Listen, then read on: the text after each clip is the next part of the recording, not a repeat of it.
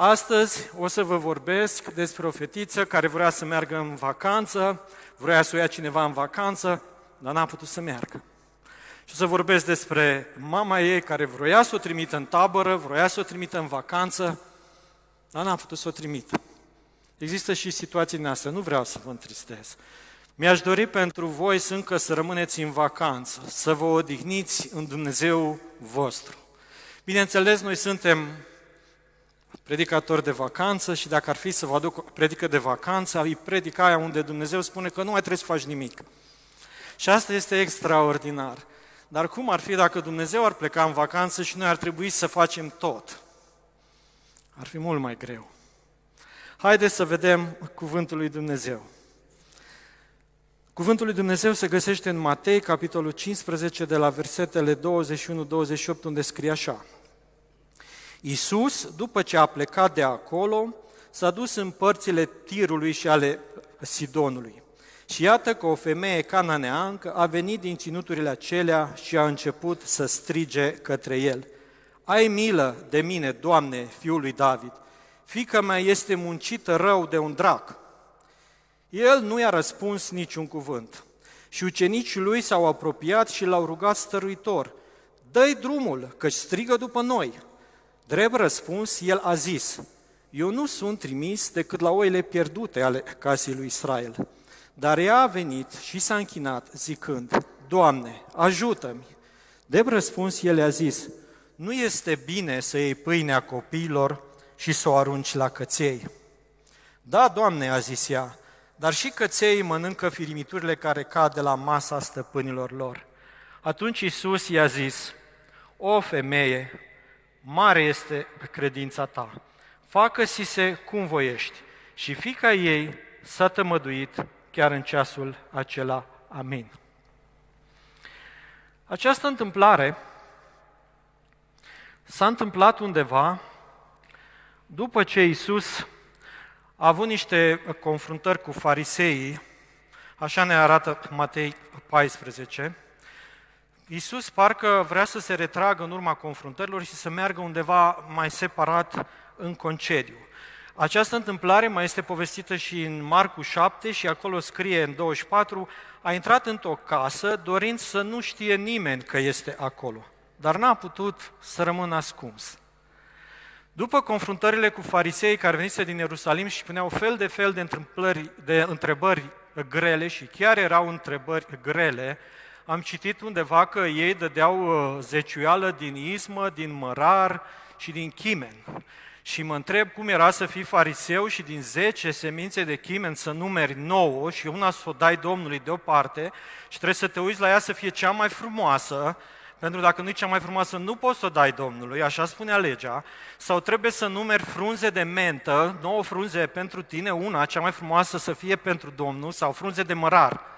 Închipuiți-vă ce strict și ce atenție erau oamenii ăștia să facă totul la ultima virgulă. Oamenii ăștia, dacă Iisus spunea ceva, ei trebuia să conteste și să caute, să vadă ce greșeli are.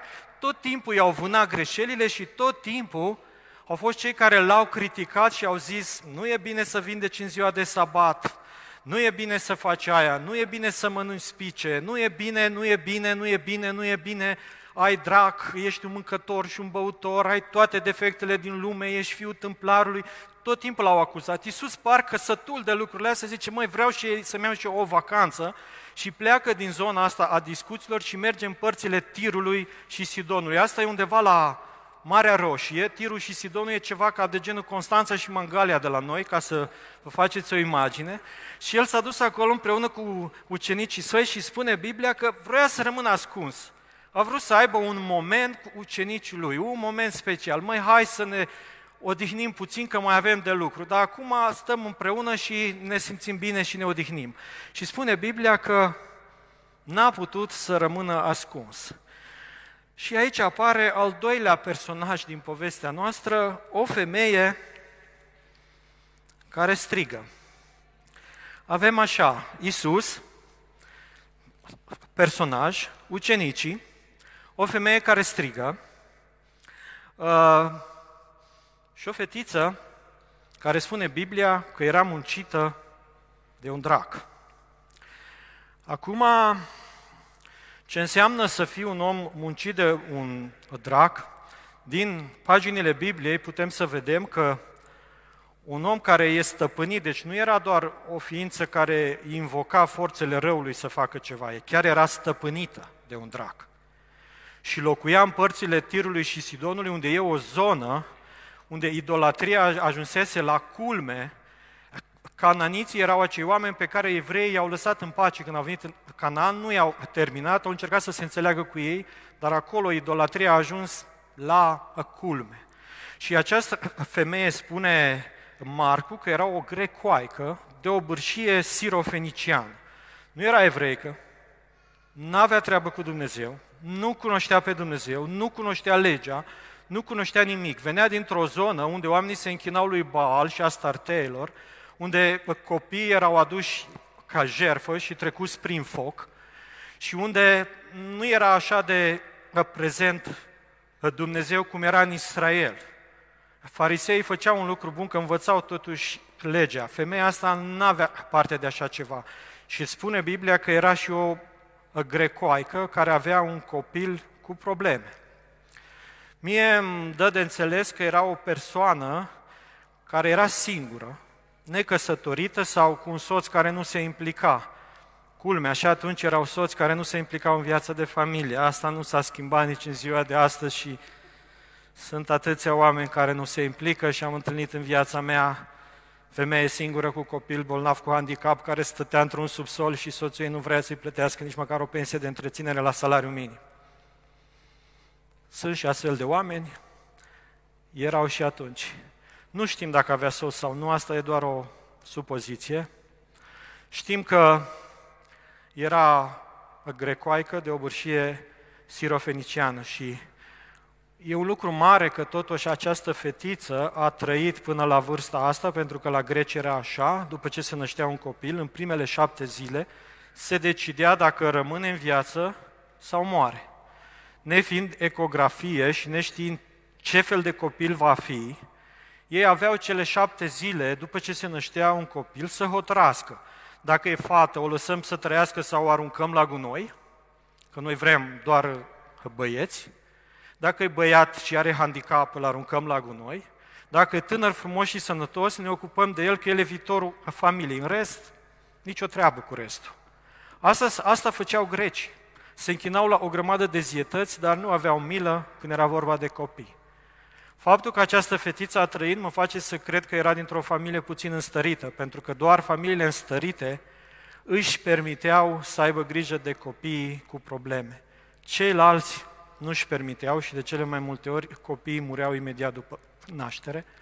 Sau, în situația ei, dacă s-a mărit, mai era și varianta asta. Un om sau un copil demonizat era o persoană care își făcea rău singură, care fugea și încerca să se izoleze de lume. Spune Biblia că locuiau în morminte, că rupeau orice, nu puneau pe ei nicio haină și de cele mai multe ori erau închiși undeva în afara societății să nu facă rău și erau lăsați să moară de foame.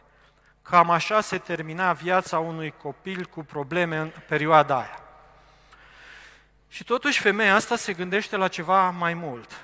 După ce cred că a trecut pe la toți preoții lui Baal și tot ce avea acolo în zonă, la toți vrajcii, vrăjitorii și doctorii, a auzit că în zona aia a venit Isus. Isus despre care se spunea că El scoate demonii, vindecă boalele și El e în stare să facă tot ceea ce nu erau în stare să facă alți oameni. Iese din zona ei de confort, de la mare, și se duce să se întâlnească cu Isus. Și Iisus în timpul ăsta era în concediu. Ce-ar fi fost să-i spună, măi femei, sunt în concediu, așteaptă șapte zile, că șapte nopți am de cazare la Constanța și după aia vorbim, că eu sunt în concediu. În prima parte, dacă e să ne uităm, spune că a vrut să stea ascuns și când femeia strigă, nu-i răspunde și nu-i spune nimic. Ce spune femeia? Spune așa, Iisuse, fiul lui David, ai milă de mine. Ai milă de mine, Doamne, fiul lui David. Eu m-am întrebat de ce i s-a adresat așa și m-am gândit puțin să văd cine a fost David. David a fost împăratul lui Israel, ne-a spus ceva Dani, cum a fost ales și că Dumnezeu s-a uitat la inima lui, a făcut foarte multe lucruri bune, a dus Israelul într-o zonă unde n-a mai fost niciodată, e recunoscut unul dintre cei mai buni împărați care a făurit statul Israel, nu care a împărățit cel mai bine, a fost Solomon după el, dar el a fost cel care. Dar în afară de toate lucrurile bune care le-a făcut, sau mai puțin bune, a mai făcut un lucru, ne spune Biblia în Vechiul Testament, că după ce s-a urcat pe tronul din Israel, a chemat la el pe Mefiboshet, care era băiatul sau nepotul celui mai mare dușman al lui, Saul, pe care l-a, l-a adus și l-a pus la el la masă, cu toate că era un om olog, pe care nimeni nu dădea doi bani. David a avut inima să-l cheme, să-l aducă la el la masă și toată viața lui să se îngrijească de el. A arătat compasiune față de el. Mefiboset, când vine la David, spune: cine sunt eu, un câine mort, ca să te îngrijești de mine? Mefiboset știa că n-are nici o valoare. Și pe vremea aceea, dacă nu erai din Israel și nu erai întreg și fără cusuri, nu puteai să slujești lui Dumnezeu. Și dacă ți se întâmpla ceva și aveai vreo boală, de cele mai multe ori se considera că Dumnezeu te-a pedepsit, Dumnezeu are ceva cu tine, Dumnezeu a pedepsit un păcat din familia ta și ești condamnat și pedepsit de Dumnezeu și meriți să suporți asta.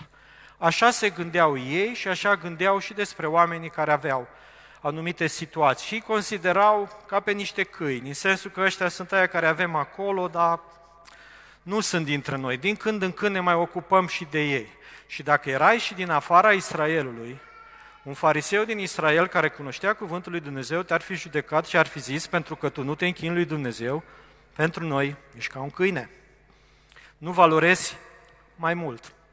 Ai trup, ai suflet și cam atât. Niciodată nu o să te duci în viața veșnică, pentru că asta e numai pentru cei care se închină lui Dumnezeu. Și vine o astfel de femeie la Iisus și spune: ai milă de mine, fiul lui David. Apelează la Iisus ca fiind fiul lui David, cel care a fost capabil să arate bunătate, compasiune și să se îngrijească de o persoană cu handicap. Aici situația era puțin mai dificilă. Nu era, chiar, nu era doar o situație din asta, o persoană cu handicap. Spune că fiica mea este muncită rău de un drac. Bine, când e vorba de muncă, tinerii în special au anumite rețineri, dar vreau să vă spun că nu e așa că atunci când mama te-a pus să faci curățenie în cameră și consider că e o muncă și tu spui că eu nu fac asta, că am altceva de făcut. Nu era o muncă din asta. Era o muncă să te muncească un demon, e să nu poți să stai locului o clipă, să-ți faci rău, să te tai, să-ți bieri, să urli și să faci o grămadă de lucruri pe care tu nu ai vrea să le faci. Și nu poți controla asta. Nu poți să controlezi asta. Și ce vedem la această femeie? Că vine la Iisus și nu se ascunde după deget și nu se ascunde după ușă și spune: știi, fetița mea are o problemă, am fost la psiholog, a făcut ceva, dar n-a ieșit, am fost la psihiatru, i-a dat ceva, dar nu funcționează, am fost la preoți, i-au citit, s-au rugat, dar nu s-a întâmplat lucrul ăsta. Femeia asta spune exact de ce suferă copilul ei. Fiica mea este muncită rău de un drac. Gândiți-vă puțin la femeia asta, dacă ne gândim așa, era sărbarea de sfârșit de an și toți copiii erau chemați în față, cum i-ați văzut, uite, el știe versete foarte bine, el se roagă foarte bine și venea rândul și a fetiței și spunea: uite, ea știe limba greacă și e muncită rău de un drac. Asta e imaginația mea, pentru că nu se întâmpla așa. Nici măcar nu avea acces la copiii din jurul ei, pentru că trebuia ținută la distanță, reprezenta un pericol. Nu avea voie să fie împreună cu ceilalți copii. Nu mergea niciodată în tabără. Niciodată. N-avea voie să facă lucrul ăsta. Nimeni nu o primea, sub nicio formă. Pentru că ea era muncită rău de un drac. Așa spune Biblia. Și spune mai departe cuvântul lui Dumnezeu că a strigat foarte tare, foarte tare, deranjant de tare. Acum, de ce strigă femeile în lumea asta seculară? N-am aflat încă, nu mi s-a descoperit și nu știu să vă spun. Eu pot să vă spun de ce striga femeia asta. Femeia asta striga de disperare. Știți, striga de disperare. Și dacă e să ne uităm în Biblie, în Vechiul Testament, exista în legea iudaică cum se vindecă un om de lepră. Exista așa ceva.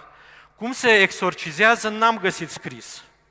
Despre așa ceva nu e scris. Nu exista un tratat de exorcizare. Uite, dacă există un demon, facem o incizie de la coasta asta până la asta, îl apucăm de cornițe și îl dăm afară. Nu, nu exista așa ceva. Nu, exista pentru lepră. Și pentru lepră era, îl scoți afară din tabără, aduci jertfă, preotul se uită, face, deci și există vindecare, dar demonii care ocupau sufletul omului, pentru ei nu era. Dar ce găsim scris? Că Iisus a alungat demonii, mai găsim scris și că uh, iudeii uh, se rugau pentru exorcizare, dar erau și cazuri când asta nu funcționa. Spune în Fapte că erau niște băieți frumoși, șapte la număr, plini de entuziasm, au zis, mergem să exorcizăm. Știți întâmplarea cu feciorii lui Ceva. S-au dus ei să facă și au poruncit demonului să iasă și și-au luat bătaie și au plecat. Erau cazuri când nu funcționa asta. Și uh, ucenicii au primit putere și erau foarte încântați că demonii fug acum și din toate ne sunt supuse și lăudau pe Dumnezeu pentru asta și au fost și cazuri în care n-au putut să scoată și au întrebat, dar de ce nu iese demonul ăsta? Și Iisus le spune, băieți, vedeți că ăsta iese cu post și cu rugăciune, mai insistați, faceți lucrul ăsta, că o să meargă, o să funcționeze. E bine, au venit la ucenici și zice, ucenicii lui s-au apropiat și l-au rugat stăruitorul, dă-i drumul că strigă după noi. Eu m-am întrebat în situația asta, unde-i Petru? Ăla care merge pe mare și iese în față când e ceva. Unde e Petru care scoate sabia și se bate cu gărzile templului? Unde sunt cei doi fii care au zis, eu vreau la stânga, eu vreau la dreapta, eu vreau să fiu mare și tare? Unde sunteți, oameni buni, când e o situație de ieșit în față? Că aici, voi ați văzut cum se scot demonii, de ce niciunul dintre ei n-a ieșit în față să zică, Petru și Ioan, mergem acolo la fetiță, scoatem demonul, rezolvăm, femeie nu mai striga, nu mai deranja pe Iisus, că el se odihnește. Nu. Unde sunt oamenii ăștia? Un lucru bun tot au făcut. Și foarte important când treci prin situații dificile să fie niște oameni care îl roagă pe Iisus, fă ceva, că strigă după noi. Nu știu dacă avem compasiune pentru copilul ăla care suferă, dar fă ceva pentru că e deranjant. E foarte important să ai lângă tine oameni care strigă la Dumnezeu atunci când ai nevoie de ajutor. Pentru că sunt mulți care nu strigă. De asta asta ucenicii n-au făcut ei niște fapte de vitejie, dar un lucru bun tot au făcut. S-au dus la Iisus și i-au spus, dă-i drumul că strigă după noi. Și spune că Iisus a mai stat puțin și n-a răspuns niciun cuvânt. A așteptat să vadă cum reacționează oamenii ăștia. O femeie care strigă, niște ucenici care strigă la Iisus, atmosfera deja se încingea acolo din punct de vedere al decibelilor, cred că cântau și strigau mai tare decât echipa noastră de laudă cu microfoane, dar era deranjant acolo, să știți că era deranjant. Și în mijlocul vacarmului ăsta, Iisus spune așa, eu nu sunt trimis decât la oile pierdute ale casei lui Israel. Eu nu sunt trimis să fac exorcizări în afara Israelului. Aici apare că vedem un Iisus puțin insensibil la un copil. Același Iisus care a spus, lăsați copilașii să vină la mine și nu-i opriți. Împărăția Domnului este a unora ca ei. Nu-i opriți. A făcut lucrul ăsta. S-a dus și a înviat o fetiță care a murit. A vindecat o grămadă de copii. Și aici spune, eu nu. Nu sunt trimis să fac așa ceva. Nu sunt trimis să mă ocup de astfel de oameni. Nu sunt trimis la asta. Ucenicii cred că au rămas mască. Băi, să știi că nu exorcizează. Băi, să știi că o să strige după noi femeia asta șapte zile că suntem aici în vacanță. S-a dus vacanța noastră. Doamne, fă ceva! Uite ce îi spune. Nu sunt trimis decât la oile pierdute ale casei lui Israel. Aici putem să vedem în Iisus ca și cum e un evreu veritabil, care nu se încurcă cu aia din afară, aia sunt cu problemele lor, eu nu sunt trimis la aia, un bărbat veritabil care nu vorbește cu o femeie din afara Israelului, că n-avea voie, el era învățătorul, nu trebuia să se apropie nimeni de el, și așa un evreu din ăsta autoritar care spune nu, nu mă ocup cu asta. Și normal femeia ar fi putut să zică, oh, am fost și pe la Iisus, am trecut și pe la biserică, m-am rugat, l-am rugat, dar tot nu se întâmplă nimic, și să renunțe și să, pleacă cum, să plece cum plecăm noi de aici de multe ori în care nici duminica asta n-a fost cum am așteptat eu. Putea să aibă atitudinea asta. Numai că ea face altceva. Zice, a venit și s-a închinat zicând, Doamne, ajută-mi. Prima dată această femeie a cerut milă, compasiune, să o înțeleagă Iisus, să înțeleagă situația ei. Nu a zis, ai milă pentru copilul meu, ai milă de mine. Când treci prin situații dificile, și un om când trece prin situații dificile, cea mai mare nevoie are de compasiune, de înțelegere. Cineva să-l înțeleagă, să-l asculte. Și când a făcut un lucru rău, are nevoie de justificări și vrea să asculte cineva justificările lui, decât să spună, am o problemă, asta trebuie rezolvată, Doamne, ajută-mi cu asta, fă ceva pentru mine, că m-am săturat de compasiune. Vă dați seama, femeia asta, cum se uitau oamenii din jur, exact așa cum ne uităm noi astăzi la cineva care duce un copil într-un căruț pe stradă și nu e un, co- un căruț de copil mic, e un căruț de om mare unde stă un om. Oamenii ăștia au, au văzut din partea oamenilor compasiunea de multe ori, dar au nevoie de puțin mai mult. Iisus aici așteaptă de la femeie puțin mai mult. Spune, Doamne, ajută-mi. Și Iisus spune așa, nu este bine să iei pâinea copiilor și să o arunci la căței. Nu este bine. E un loc în Biblie aici unde spune că nu este bine. De multe ori, Dumnezeu ne spune în viața noastră, nu este bine. Nu este bine și tu știi că nu e bine și că Dumnezeu ar putea să schimbe ceva și acolo să schimbe ceva. Și spune asta până îți dai tu seama că nu e bine. Dar ce spune aici? Nu este bine să iei pâinea copiilor și să o arunci la căței. Dacă iei pâinea copiilor și o arunci la căței, înseamnă că ai milă de câinele care e foame și n-ai milă de copilul tău care are nevoie de pâine. Și spune, nu e bine să faci așa. Față de copiii tăi trebuie să ai milă și să le dai să mănânce. Și mă bucur că aici sunt copii extraordinari și părinți extraordinari. Sunteți așa de binecuvântați. Nu vă dați seama ce binecuvântați sunteți. Și copii și părinți. Așa de binecuvântați, cum n-a fost generația asta. Nu uitați lucrul ăsta. Și sunteți foarte binecuvântați că aveți o mamă care poate uneori strigă la voi, dar e o mamă care strigă la Dumnezeu pentru voi. Săptămâna trecută am auzit despre o familie în care mama ar vrea să strige pentru copiii ei, dar nu mai este. Sunteți niște oameni binecuvântați. Dumnezeu v-a binecuvântat și v-a binecuvântat prin faptul că puteți să auziți cuvântul lui Dumnezeu și puteți să-L ascultați pe Iisus. Poate uneori nu răspunde. Sunt momente când nu răspunde. Dar până la urmă tot spune ceva. Eu am pentru copiii mei mai mult decât compasiune. Și ce oferă mai departe Iisus? Spune femeia, da, Doamne, a zis ea, dar și căței mănâncă firimiturile care cad de la masa stăpânilor lor. Femeia realizează un lucru în momentul în care i s-a închinat lui Iisus. Că poate să obțină de la Iisus mai mult decât milă și compătimire. Avem nevoie de mai mult. Dacă vrem să obținem în viața asta de la ceilalți milă și compătimire, putem să ne compătimim și să ne plângem în necazurile noastre și o să primim asta. Iisus vrea să ne dea ceva mai mult. Vrea să ne dea autoritate peste viața noastră, să nu rămânem toată viața niște cerșetori care cer milă, ci care cer de la Dumnezeu mai mult, pentru că Iisus îi dă mai mult. Credința că poate să primească ceva de la El, nu doar compătimirea Lui.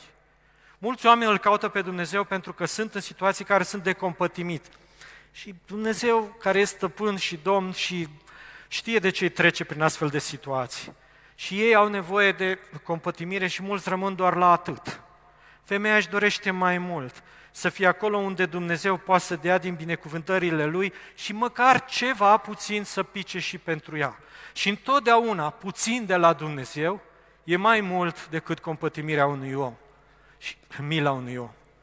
Pentru că Dumnezeu are puterea și autoritatea să-ți dea putere peste viața ta și să ai o soluție în cea mai neagră situație. Și spune Iisus, o femeie, mare e credința ta.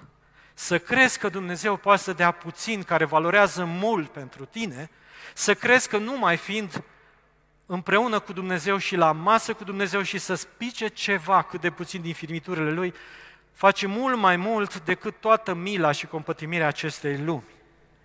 Compătimirea și mila ajută pe moment, îți aduc mângâiere, dar nu rezolvă situația și nu te poartă în viață peste necazul care s-a întâmplat. Doar credința în faptul că Iisus Hristos este acolo e cea care te poate ajuta să treci peste situațiile din viața ta și să trăiești binecuvântat.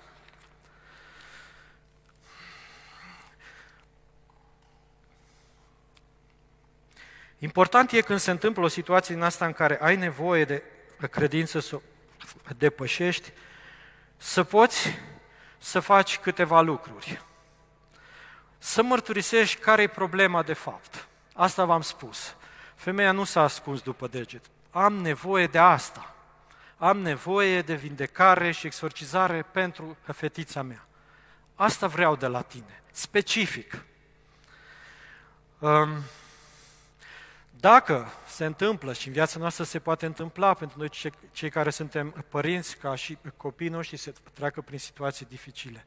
Au nevoie de compasiune, dar au nevoie și de încurajare și să le vorbim despre Cuvântul lui Dumnezeu și despre un Dumnezeu care le pune în inima lor credință să depășească situația respectivă.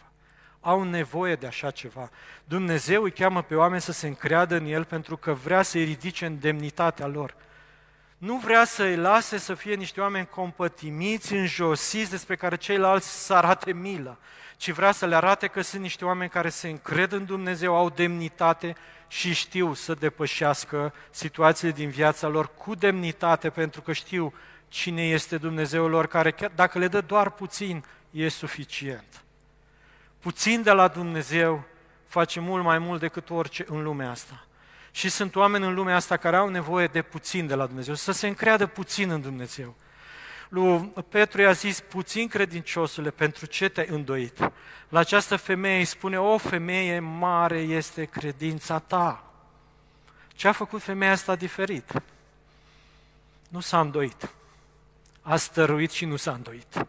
A zis, eu vreau de la Iisus astăzi ceva, cât de puțin, dar vreau ceva de la El. Puteți să strigați voi oricât, eu vreau ceva de la El și măcar o firimitură, dăm ceva de la tine, pentru că vreau ceva de la tine, nu vreau milă și compasiune. A depășit acest lucru. Avem nevoie de credință în Dumnezeu să depășim situațiile dificile și, în general, în familiile noastre avem nevoie de Dumnezeu. Și părinții au nevoie de Dumnezeu. Și copiii au nevoie de Dumnezeu, toți avem nevoie de Dumnezeu, pentru că numai credința în Dumnezeu ne dă valoare ca oameni. În rest ajungem ca niște dobitoace fără minte, câine, vacă, păcal, orice altceva, bou, măgar, purtător de poveri sau mai știu eu ce. Singurul care ne dă autoritatea și puterea și demnitatea de a trăi ca oameni pe pământul ăsta este Dumnezeu și la asta Dumnezeu ne cheamă. Asta s-a prins femeia asta că e important. Să alegem lucrurile importante din viață. Dacă vrem să fim niște oameni care valorizează viața lor, o viață trăită împreună cu Dumnezeu valorează mult.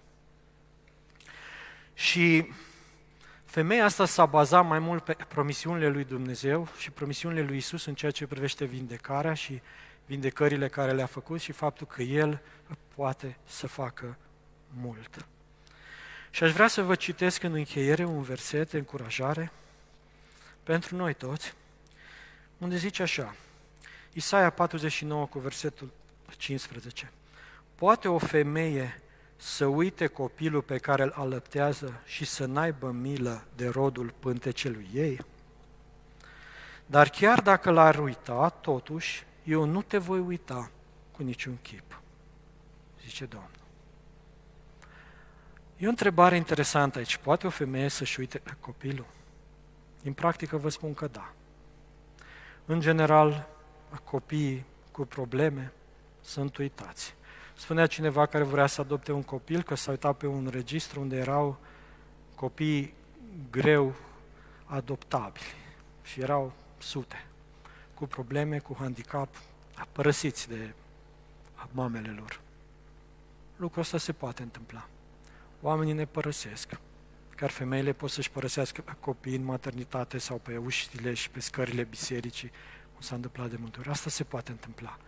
Dar vine cuvântul lui Dumnezeu care zice așa: dar chiar dacă l-ar uita, totuși eu nu te voi uita cu niciun chip. Asta e promisiunea lui Dumnezeu, cu care vreau să plecați astăzi acasă, cu care vreau să vă trăiți viața asta, voi cei tineri și voi cei în vârstă. Nu sunteți uitați de Dumnezeu și Dumnezeu nu vă uită cu niciun chip. E promisiunea Lui și cuvântul Lui. Trăiți cu asta, pentru că El vrea să trăiască împreună cu voi și nu vrea doar să vă arate compătimire.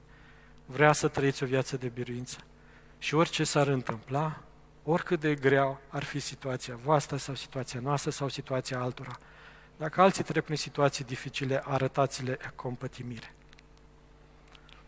Dar mai mult decât atât, vorbiți-le despre credința într-un Dumnezeu care are o soluție. Și e important să treci cu handicapul viața întreagă la masa împăratului, pentru că Dumnezeu te-a binecuvântat și Dumnezeu e cu tine, sau să trăiești singur și uitat, izolat și să dispari din lumea asta ca și cum n-ai fi. E mult mai greu.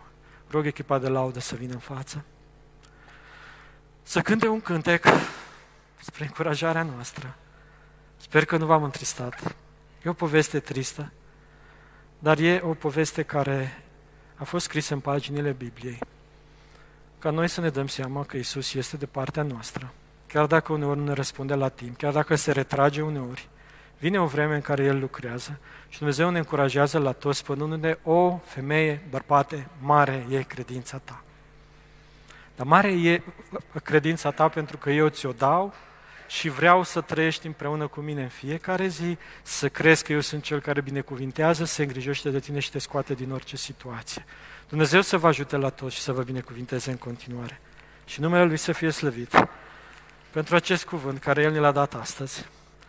Și mă rog ca Dumnezeu să dea și alte uh, cuvinte în biserica asta, cuvinte de încurajare, de îmbărbătare, care fac bine sufletului nostru. Singurul care se ocupă de sufletul nostru în universul ăsta este Iisus Hristos, care El a vrut să mântuiască sufletul. Medicii pot să ne taie, pot să ne coasă, pot să ne vindece, bolile se pot vindeca cu anumite medicamente, dar sufletul nostru, foarte prețios pentru Dumnezeu, poate fi vindecat, eliberat doar de Iisus Hristos. Amin.